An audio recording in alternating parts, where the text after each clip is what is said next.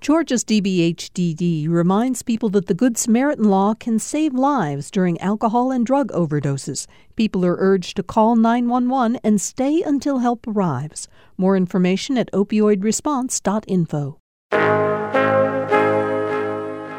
Calls for police reform have gained traction in the weeks since George Floyd's death. This moment is so full of potential and hope that I, I pray that it is not wasted in any way, shape, or form. I'm Virginia Prescott. Today on Second Thought, a former police chief and an historian untangle proposals ranging from improved transparency and training to abolishing the system as we know it. And a much quieter protest erupts in a Georgia detention center where risk of COVID infections is high. An investigative journalist spoke with ICE detainees in Irwin County who say they've been given few protections and kept in the dark. As I started asking them questions as a reporter, they would stop me and say, No, you tell us what's happening. What's happening outside and what's happening in here, what is going to happen to us. Plus, stories from the historic neighborhood that made George Floyd. On Second Thought is coming up. First, the news. From Georgia Public Broadcasting, this is On Second Thought. I'm Virginia Prescott. In the week since protests against police brutality began in Minneapolis, calls to reform, defund, or abolish the police have been escalating. Demands for reform or cuts to police budgets aren't new among activists, but a pledge by the Minneapolis City Council to, quote, dismantle the police department is unprecedented. The mayors of Los Angeles and New York City have announced that they would both divert funds from police departments to social service budgets. Here to talk with us more about what reform, defunding, or abolishing police could look like here in Georgia and across the nation is Cedric Alexander. He is former chief of police of DeKalb County. Cedric, thanks so much for joining us. Yeah, thank you for having me. Thank you. Also with us, Michael Leo Owens. He's associate professor of political science at Emory University, where he researches the intersection of politics and policing. Michael, thanks for taking the time. You're welcome. Thank you very much. All right, I'm going to start with you, Cedric. Calls for reforming policing after a number of officer involved killings over the past five years. But what do you think is different about the demands being made now during these protests? I think what's really different for all of us is that all of us got to witness a murder happen right in front of us. It was tragic, it was horrific, and it was uh, carried out by those who are supposed to protect and serve. And if we think about that image, which is very hard to get out of our minds, I think for this country that became a tipping point, another tipping point in terms of there must be change in our police agencies. Now, we also have to keep in mind that in recent weeks before Mr. Floyd's murder, we also had Ahmaud Arbery and then Breonna Taylor. And then, if that was not enough, then you had the case in Central Park where a white woman used her white womanness to weaponize herself to get a black man in trouble with the police. And that is also reminiscent of a history in this country, i.e., Emmett Till. And then on May 25th, we saw the execution of Mr. Floyd and how horrific that was for us to watch him die right in front of us. All that led up to where we are at this very moment. So, at this very moment, yes, we're going to see reform. As we speak, Congress is in session and House Judiciary is hearing testimony around what needs to happen very different all in all, we're going to see some federal changes as it relates to police reform. But the real reform, quite frankly, is going to be at the local level. All right, I'm gonna, I'm going to stop you there because you've unpacked so much that I really want to take pick up point by point. But Michael's work has been very much about the origins of policing in this country. So specifically, the formation of slave patrols to control black communities since the 17th century, since before it was a country. So I want to get to some of that historical context. Michael, what does that bring to our understanding of present day calls for reform? Well, one thing that we want to think about if we talk about the history or origins of police and policing in the United States, is that there is no way to have a, a very serious and informed conversation without referencing words like social control and oppression and segregation and separation, all of those things. Uh, we also need to be clear that we've had police uniformed police in the United States for a very, very long time. Right, our first department is formed in Boston in uh, 1838. You get Atlanta in 1873. We get DeKalb County in 1915. And from the start of having police in the United States, there have always been calls for reform mm-hmm. of the police. Like within within years of the formation of the first police departments, people were calling for reforms of the police departments, partly on the grounds of police violence against civilians. And so the contemporary conversation, unfortunately, you know, is getting the full attention it deserves now. But of course, it needed this full attention a long, long time ago.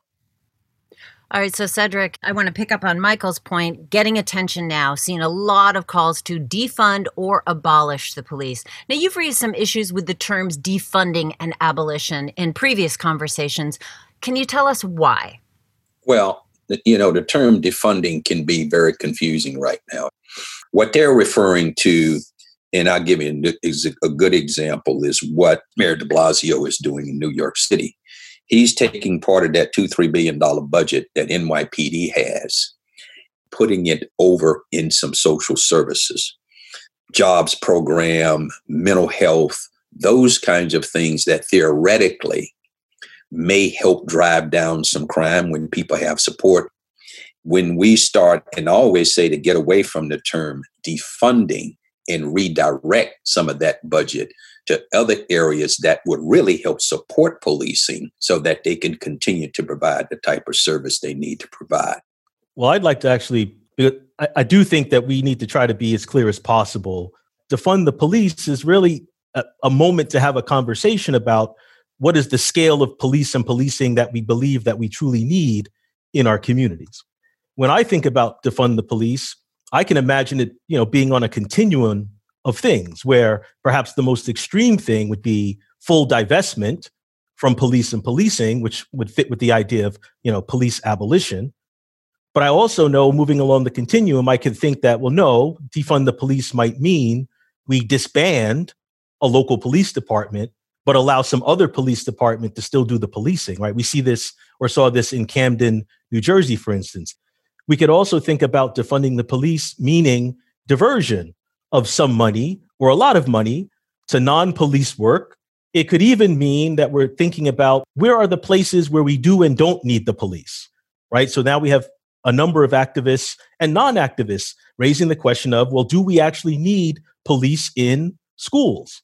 And I would also say that under the banner of, you know, defund the police is, is the concern about the ways in which we fund what appears to be police militarization in cities and counties across the United States. Mm-hmm, mm-hmm. So I, I, I, do think that when we talk about defund the police, we need to have all of those elements right. in the conversation. That it just can't be, oh, it's either full blown abolition. Of course, many people who say defund the police, that's what they mean and that's what they want. But for a lot of other people signing on to it, I do think that they they see shades or dimensions mm-hmm. of what they're trying to pursue and seek.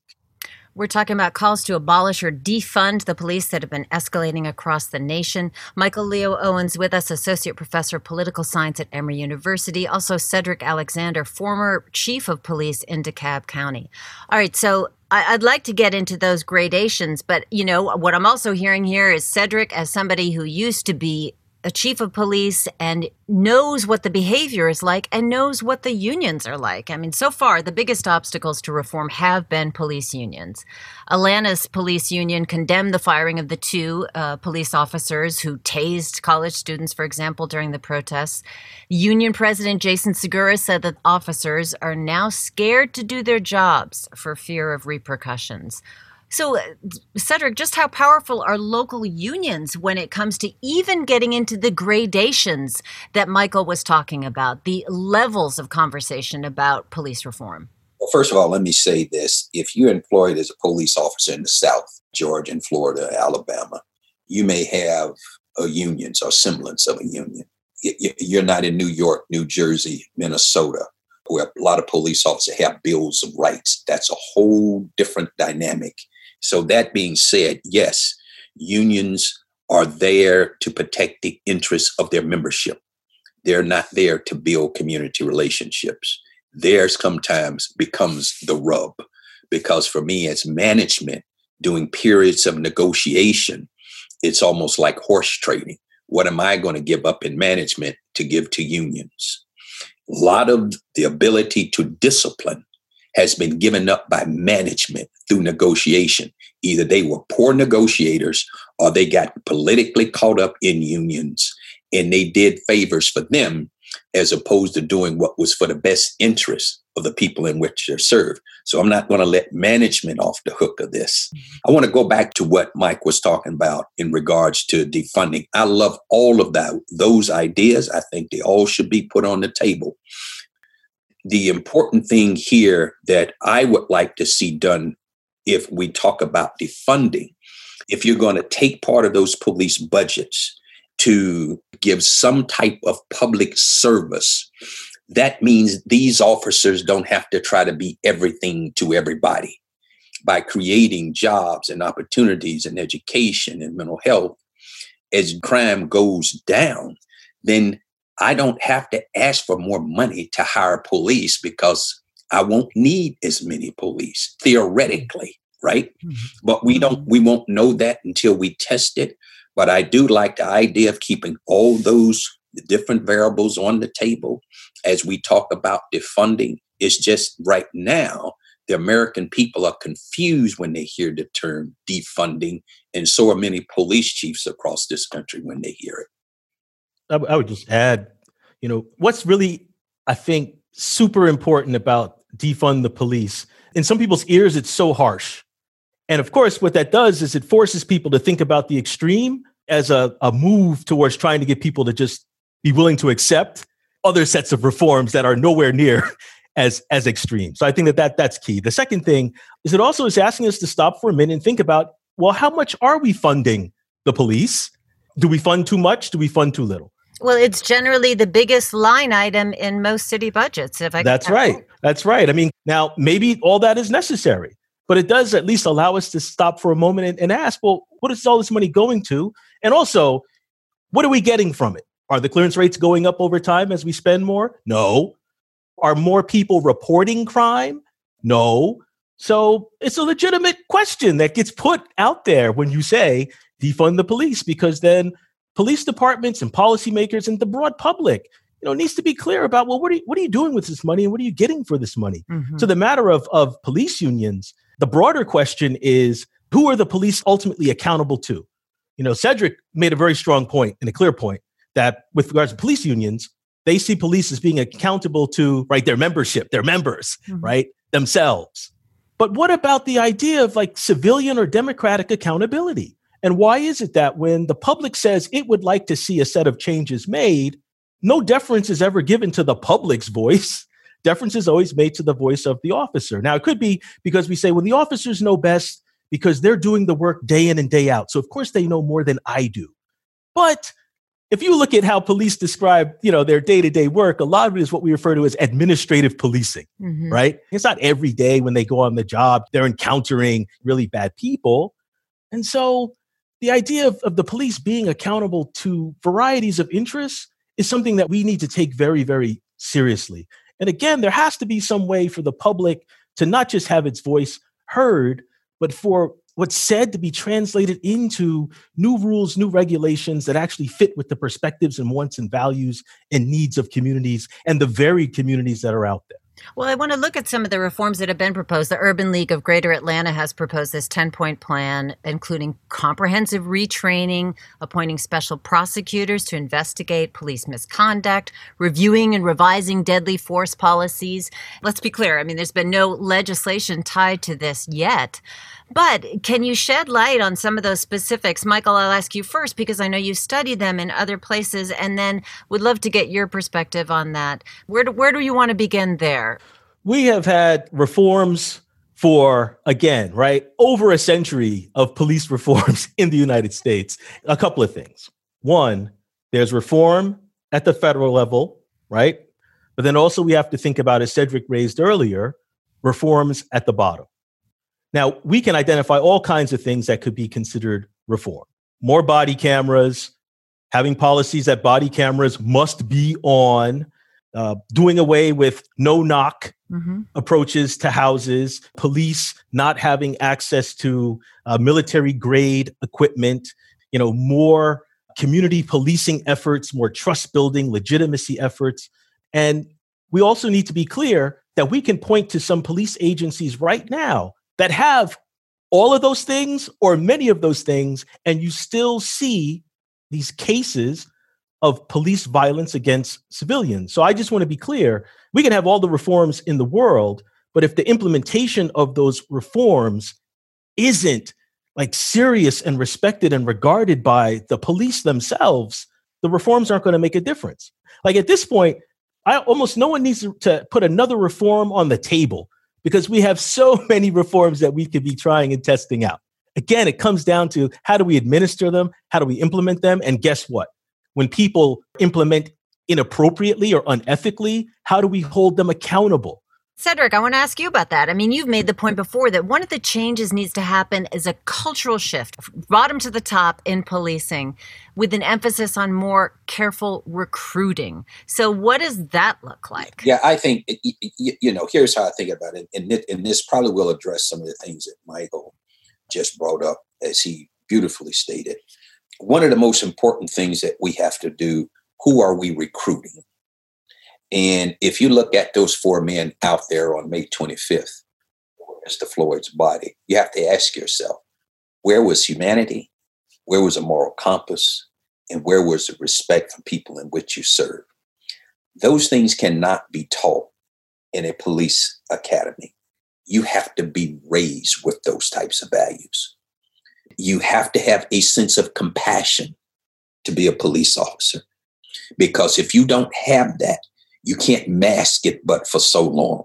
So we got to make sure in our recruitment efforts, I need to know who you are in here, in your heart. That means that you have to do a much deeper and broader background investigation. That means that you also have to use psychological tools with a licensed psychologist that can go into and hopefully get some indication of more who and what your personality is. Now, that is not 100% foolproof, correct? But let's say we recruit based on those fundamental pr- principles, and then now you're assigned to a police precinct. There has to be good supervision for you there. Because here's the thing even if I slip in and I don't really have a compassion or a sense of duty towards people that I'm serving, people around you are going to see it when you have good supervision, when there's accountability, then what happens, it means that I can't bring my sexism or my racism or my uh, uh, xenophobic self into that environment and survive because there are going to be people around me that's going to check me or either I get my stuff together or I'm gone. What's going on in policing when you hear about this whole notion, well, we all got a few bad guys. You do. And now the whole barrel is poisoned. Because if you're in an environment and you sustain those few bad guys, that environment, that culture is complicit to that behavior. So we have to take a far greater responsibility from the top of that organization down to the last person hired. Michael is right. For years, we have been talking about reform and nothing changes. Mm-hmm. But I think, and I hope we're at a place that we can make some significant change in our environment by doing these things that I'm suggesting, that Michael's suggesting, because that's where the real change, just talking about it, uh, making one or two tweaks here is not going to do it. We got to mm-hmm. fix those dysfunctional cultures in policing. Could I just add very quickly to the, the point of, of recruitment? The police that you talk about and that you have problems with, someone recruited them. right. And you know, Cedric's. I I really like this point that Cedric raised. That right. Cedric didn't say the police are racist. He didn't say anything about implicit racial bias or any of that stuff, because in some ways we could put that aside, and but we can focus on some other psychological things that we know influence how police and human beings generally behave. Right. And so we have social psychologists who study what social dominance right? There are some people who walk around with these ideas in their minds that some groups should be dominated and oppressed by other groups. What else do they study and can they tell us about? Authoritarianism. That there are some police who walk around with very authoritarian attitudes where if anyone were to say anything back to them, they're ready to bust a head. And so, what I would suggest and add on to what Cedric is saying is that when it comes to recruitment, we also have to be thinking about like psychologically, what are we recruiting? As well as continuing to perform, I'd say, psychological evaluations of officers over the long haul. And not just because they've had moments of trauma that put them in front of a, a psychologist, but like just as a standard thing. Because surveys of police officers tell us that the longer they've been on the job, the more they begin to feel callous, less empathy, less compassion for the communities that they're policing. This is such a rich and good conversation, and I think it's multi layered. And that's the point that I want to get to because this is often framed as this is law and order. You support the police, that this is the way that it has to go. And the other track is lawlessness, getting rid of police. I've seen it in the, the St. John's Creek police post. If you're supporting Black Lives Matter, you're not supporting the police. Is there a way that we can create more subtlety and nuance in that conversation so it is not so bifurcated? So let me say this when you hear the term law and order, to Black folks, and Michael will agree with this, that's got a lot of history to it, and it doesn't mean anything good for people of color. It is a dog whistle. It means it's time to go out and let's kick their butts. Okay. But if you think about, we are a country of laws, and the laws are there to give us some order, but in a constitutional and in a respectful way. The other piece of this, yes, there needs to be police reform in this country, period. And what will that look like? I think it's going to evolve over time. This is an evolution, I think, of where we're going to get to, but we know we got to get from where we are because this does not work. But very importantly, white people got to be involved in this conversation. White people are going to have to be the ones who also say to other white people, racism is not acceptable. Because sometimes if I say it or Michael said, we're just whining, you know, hey, you guys got great jobs, you live in a nice house. What are you whining about? I'm whining about racism, 400 years of it. Well, let me put it this way I don't know what it's like to be privileged in America. I can have all the money in the world, but if I walk up and down the street, I'm just another black man. But to be white in America, where you can weaponize your whiteness, and we saw that to call the police on someone in hopes that it, it, it, it will do what it has historically always done. And this was an educated woman. It's going to take her white friends to tell her what you did was foul, it was wrong, and you don't deserve my friendship. Mm-hmm. That's how we begin to make a change when it comes to issues as sensitive because all of this reform stuff we're talking about, it all comes back to race. Michael, I'd love to hear you pick up there. So for you, how do you think to frame this conversation so there's actually there's productive dialogue? The first thing is to be clear, almost everyone wants law and order. Mm-hmm. The question, of course, becomes law and order for what purpose? And I think arguments can be made that we have had law and order for the purposes of sustaining inequality, law and order for the purposes of fostering injustice, law and order for the purposes of separation of communities. We should be thinking about law and order for justice, law and order for equity, law and order for fairness. I think also there needs to be a fairer application of the law by the police.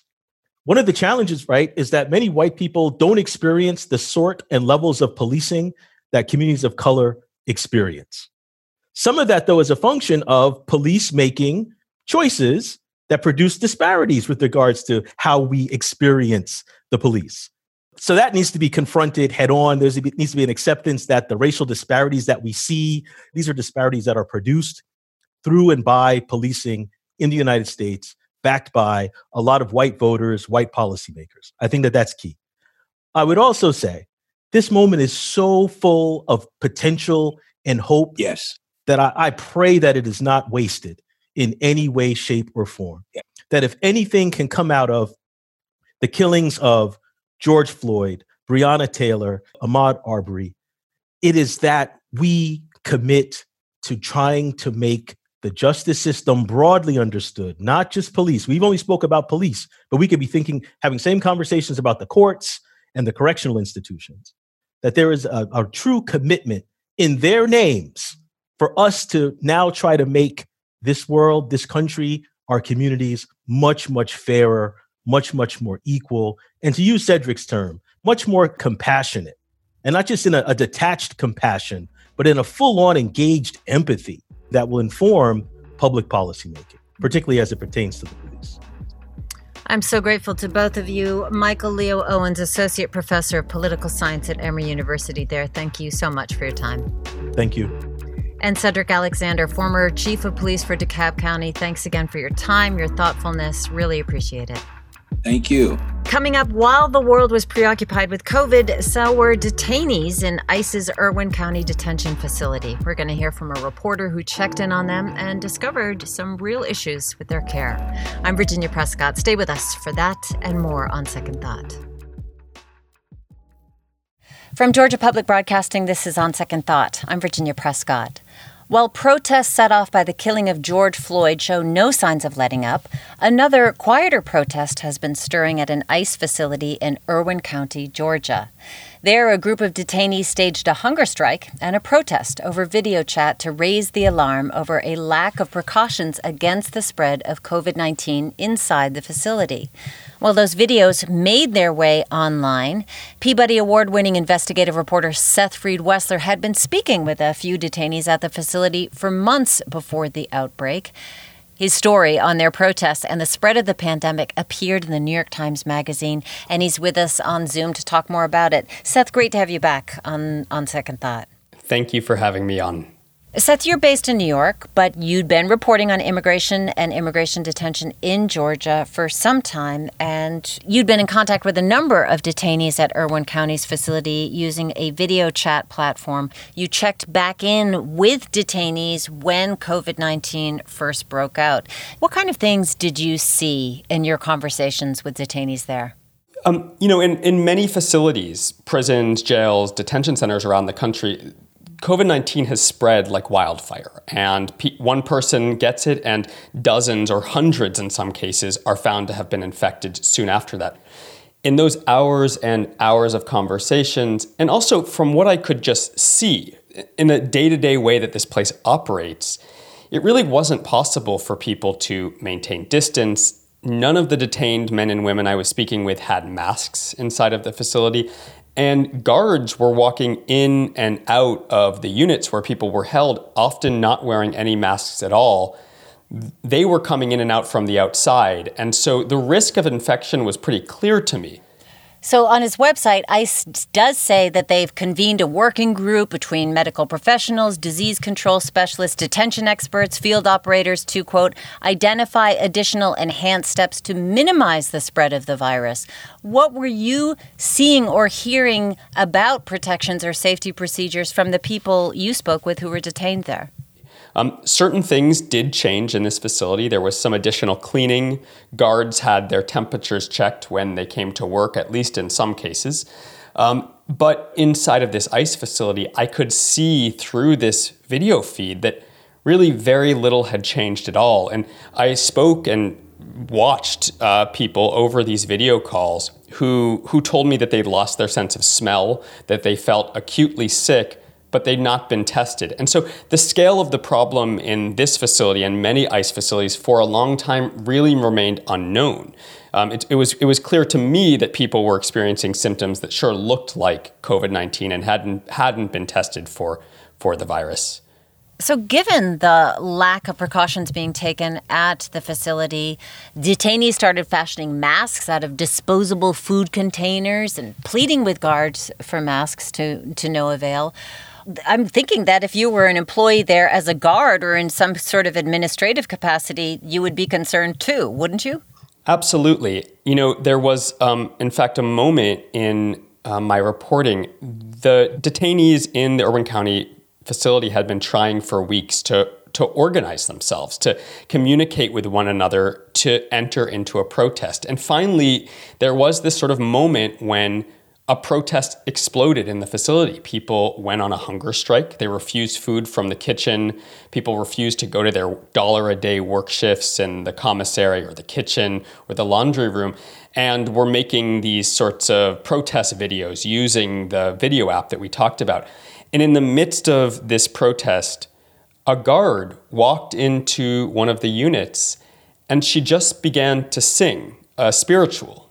And she told the detained women in this particular unit that they should keep up their fight, that she was there with them. It was this sort of, for the detained women in that unit, this overwhelming moment of solidarity. It felt that way to them in a place where they experienced what they described as, as neglect, or really not hearing anything about how to protect themselves or what to do.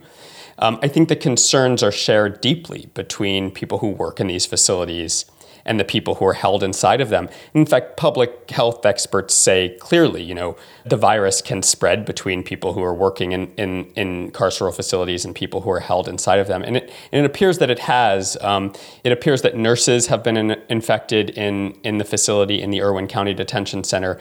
And, um, and we don't know at this point how many people who are detained there have ultimately been infected with COVID 19. Well, that protest, uh, the, the signs people were holding up I am human. We are not safe here in English and in Spanish in some cases. Just a, a cry for help.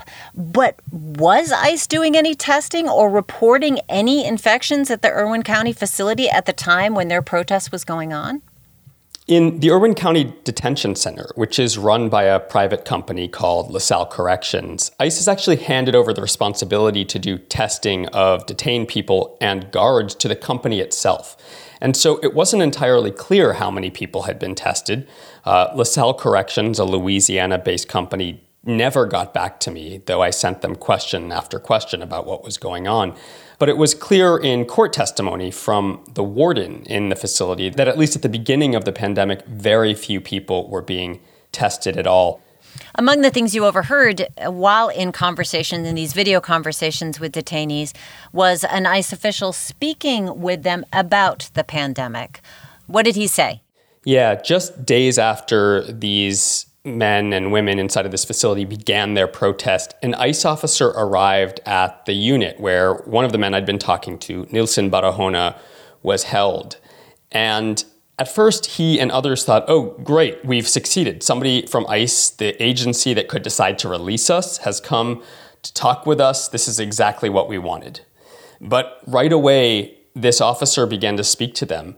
And he told them Nobody in this facility has been infected with the virus, and there is nothing that I can do for you. Well, that was a lie. ICE had put information up days earlier on its website that, in fact, somebody had been infected at the facility. The men knew this, their lawyers and families had told them that there had been an infection, and yet this officer came in and rather cavalierly lied to them. And then, when the men pushed back, he began to cast blame on his bosses, saying he wasn't getting any information at all, that the system was broken, um, and that, uh, that nothing was working as it should. It was a really striking moment of, of dishonesty and dysfunction in this agency that I was able to observe just because I was making these regular calls, sort of sitting in on the day to day life of people who are held in one of ICE's detention facilities. My guest is Seth Freed Wessler, reporter and fellow at Type Investigations. He wrote for the New York Times Magazine about COVID 19 conditions in an ICE facility, an ICE detention center here in Georgia, after speaking with detainees directly via video chat. Here's a clip of a conversation you had in May. This is with a 62 year old detainee who had tested positive for COVID 19. They have me in this solitary room, you know, and I'm shaking every part of my body hurts. It even hurts to get up to take to get water or take a and all they tell me is that I'm going to be all right. That's not in here. Mm, every, everything hurts, he says. So, Seth, to get a better understanding of who is being held in these facilities, why would somebody be held in an immigration detention center? The thing about ICE detention is that people who are held in detention centers for ICE, they're not sent there by a judge. They're not there serving a criminal sentence as a result of some violation of criminal laws. It's a it's a civil immigration hold. And as a result of that, ICE has the discretion to decide who it holds almost entirely. And in situations like this, where there's sort of broad agreement that there's significant risk to detained people of becoming infected, ICE has the discretion, if it so decides, to release nearly anybody that it's, it's holding. Nilson Barahona had lived in Georgia for two decades, mostly in Gwinnett County, Georgia.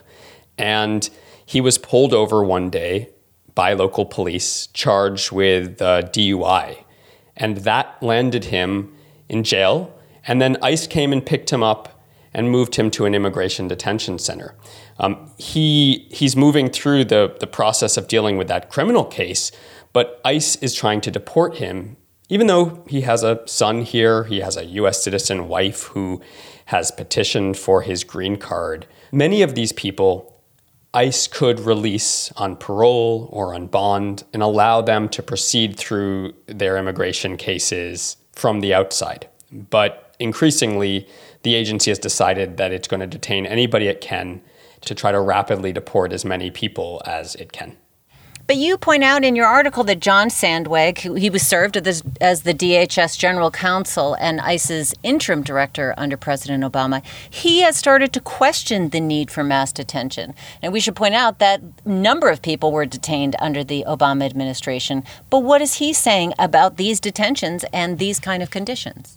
So, John Sandweg was the director of ICE for a period of time during the Obama administration. He was in charge of the agency. And in that period of time, because he was in charge of the agency, he was, you know, he really became part of the target of advocates calling for fewer people to be detained, fewer people to be deported. Um, since leaving that position, he says he's changed his position on detention. He says that he realized while he was running ICE that detaining tens of thousands of people every day, hundreds of thousands of people over a year, just doesn't make sense. And he told me that in the pandemic, in this period when detained people are at acute risk of being infected, that ICE should take action to release the majority of people who are, who are detained. This is the former head of the agency, a pretty striking thing for him to be saying. Um, and what he said to me is that if ICE has some fear that by letting people out now, it might expose that there's another way to do this, another way other than detaining hundreds of thousands of people a year. He just doesn't think that's a very good reason to leave people in a place where they're at significant risk. How are officials at ICE handling those kind of requests or even the suggestion that they could be detaining fewer people?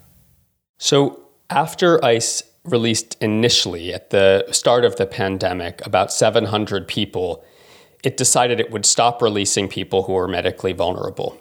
Um, a federal court in California intervened and told ICE that it needed to continue reviewing the people it detains to figure out if there were other people who were at risk.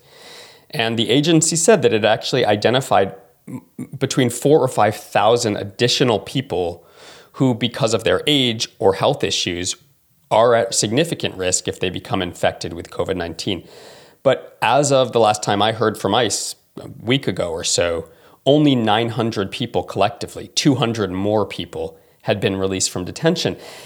And ICE's position has been in public and also in court that they call the claims that detained people are at risk speculative. They say that there's no proof that people are at particular risk. In some cases, have even said, in have even argued that um, that detainees are safer inside than they are outside, and have articulated what amounts really to a fear that if ICE releases people now in the pandemic, that it could set quote a precedent in the future for future releases. So, in other words, the claim is that if we release people now and it sort of becomes clear that they maybe didn't need to be detained in the first place, what does that mean for ICE into the future? That, as you identified, is a big existential question for ICE. So the agency itself has identified that there are more detainees who may be elderly or immunocompromised who have not been released. So, how are the detainees themselves reacting to that? So, as a result, many people are going to federal courts to ask federal judges to order their release, to order that ICE let them out because the risk of infection and of possible death if they become infected is so great. In many cases, dozens around the country, federal judges have indeed ordered people released. But in others, judges have effectively said they don't think that they have any right to tell ICE who they can detain or how to operate detention operations. At the end of my reporting for this story, Nilson Barahona was moved from the Irwin County Detention Center to another Georgia detention center called Stewart, uh, about two hours to the west. And 10 days later, in the Stewart Detention Center, a detained man, a 34 year old detained man, died of COVID 19. And four days after that, the federal judge in the case where Nilson was asking for release refused to, to order his release and said he'd heard nothing that would change his mind. I believe that the people at the Stewart Detention Facility found out about the death not from inside the prison, but actually saw it on television. Have I got that right? That's right. Nilson called me days after I learned of the death that had been posted on ICE's website. ICE put out a press release about this man's passing. But he told me that he, he had learned that this person had died, but not because anybody inside, no ICE official or facility official had told him, but because a local news report played over the television that's on the wall inside of the unit where he's held. One of the things that people who are detained have told me over and over again is that they're just being provided no information, that they're kept in the dark about what's happening. When I first started calling people in March, as I started asking them questions as a reporter, they would stop me and say, No, you tell us what's happening what's happening outside and what's happening in here, what is going to happen to us. It was just this profound and overwhelming fear of a kind that I've actually not seen before in years of reporting on prisons and immigration detention centers. So, ICE is officially saying that a mass release would send the wrong sign, that there'd be, quote, a rush to the borders, unquote, and risk backsliding of immigration efforts in the country. Since the detention of children and separation of families at the border, there have been calls to disband ICE. Earlier in the program, we were talking about calls to defund the police. I wonder if you see any similarities or differences in these movements. Yeah, I think in, in the face of systemic harm, ongoing police brutality, documented failures by ICE to protect the people it detains, there are serious questions being asked by advocates across the country in different places and who have been focused on different issues about the shape of our law enforcement institutions. And those are really coming streaming forward on many fronts at this point. And in the case of ICE, it's a relatively new invention. You know, two decades ago, the agency didn't exist at all. And so people are now asking questions about whether the, the agency itself needs to exist in the shape that it does. Seth Freed Wessler, he's a reporter and fellow at Type Investigations. He recently wrote an article for the New York Times Magazine about a protest among detainees at an ICE detention center in Georgia for a lack of precautions of COVID 19 prevention. Seth, I want to thank you so much for your time. Thanks so much for having me. Coming up, we're going to hear from the neighborhood that made George Floyd the man he was. I'm Virginia Prescott. Stay with us for more on Second Thought.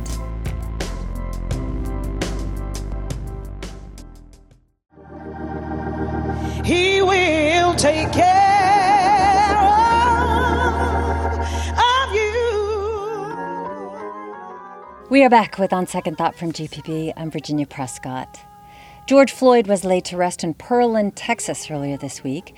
He was buried next to his mother, known as Sissy, in Houston's 3rd Ward, where Floyd grew up. Beyonce and Solange Knowles also grew up in the neighborhood. So did actor Phylicia Rashad, choreographer Debbie Allen, and musician Lightnin' Hopkins. It's a neighborhood I came to know well as a visiting artist at Project Row Houses beginning in 2002. That's a community organization that uses art and design to preserve the identity of Third Ward, which is slowly gentrifying. Still, the area around the Cuney Homes complex where Floyd lived remains one of Houston's poorest, with a median income of less than $20,000. Jack Yates High School, where Floyd played basketball and football, received a D rating from the state last year. But from the mid 1930s to the late 1960s, Third Ward's north side was a bustling center of African American economic, social, and civic life, with stores, restaurants, shops, and the elegant El Dorado Ballroom lining its main thoroughfare, Dowling Street. Hello, cat. I just got back, and I'm looking for that place they call the Chicken Shack.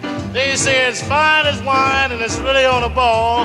No windows, no doors, it's just a hole in the wall. Folks lived, I mean, they, they walked up and down the street. There was, there was a lot of entertainment.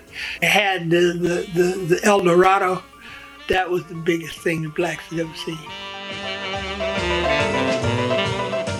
Humming. I mean, Dowling Street they talk about deep Dowling. There are either one or two things that could happen to you.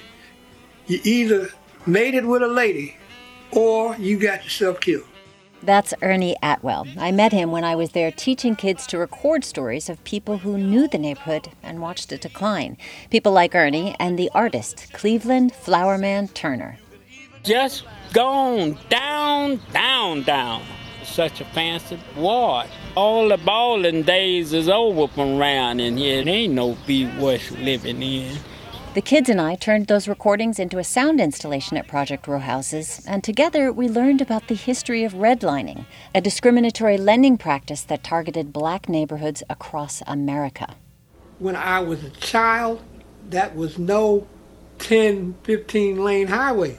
There were houses, and the state condemned your wonderful house and you got supposedly market value.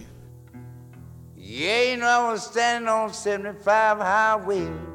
The expansion of interstates and highways in the 1960s and 70s cut through the Third Ward and displaced hundreds of black homeowners and turned remaining homes into rental properties. Preston Seymour's family was among those left behind. All I know is that I just seen these people, they was just leaving. And they wasn't leaving at one at a time, they was leaving at a bunch at a time. But after decades of suburban white flight, downtown living became fashionable again, and Third Ward began filling up with dense new apartment blocks that dwarfed the old shotgun houses, where longtime residents like Flowerman were again pushed out. Well, just take it, you might see all them apartments they building from from over yonder. Sooner or later, it's gonna spread, and the closer it gets, you take a house. And if it don't meet the climates up to these apartments and everything, they gonna bulldoze it down and make them tear. Flowerman died in 2013, but his home, covered in mirrors and found objects, was a destination for tourists in the Third Ward. So is the home where Beyonce grew up, a couple of blocks away. Some still flock to the site where Carl Hampton, leader of the Houston chapter of the Black Panther Party, was shot in a standoff with police in 1970. But when I leave, you can remember I said with the last words on my lips that I am a revolutionary. It was clear to me that there was something extraordinary about the life in the Third Ward, even though I was a relative tourist there myself. Now, George Floyd is part of another local landmark. Two new murals depicting him have been added to what is known as the Wall. It's an improvised memorial across from Cuney Homes where residents have for years painted the names of the dead.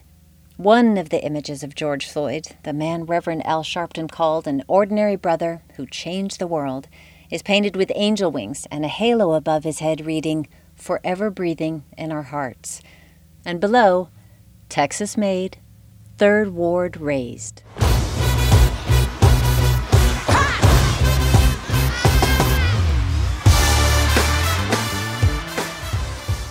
I am indebted to the staff and students at Project Row Houses' after school program and the residents of Third Ward. You heard Third Ward artists Amos Milburn with Chicken Shack Boogie, Lightnin' Hopkins' 75 Highway, and Beyonce's banger, Freedom. On Second Thought is produced by Priya Mahadevan, supervising producer Amelia Brock. Jesse Neiswanger and Jake Troyer are our engineers. Our intern is Chase McGee. Special thanks today to Josephine Bennett. Executive producer is Mary Lynn Ryan. I'm Virginia Prescott. Thanks so much for making some room for stories. And on second thought. I'm telling these tears going fall away, fall away.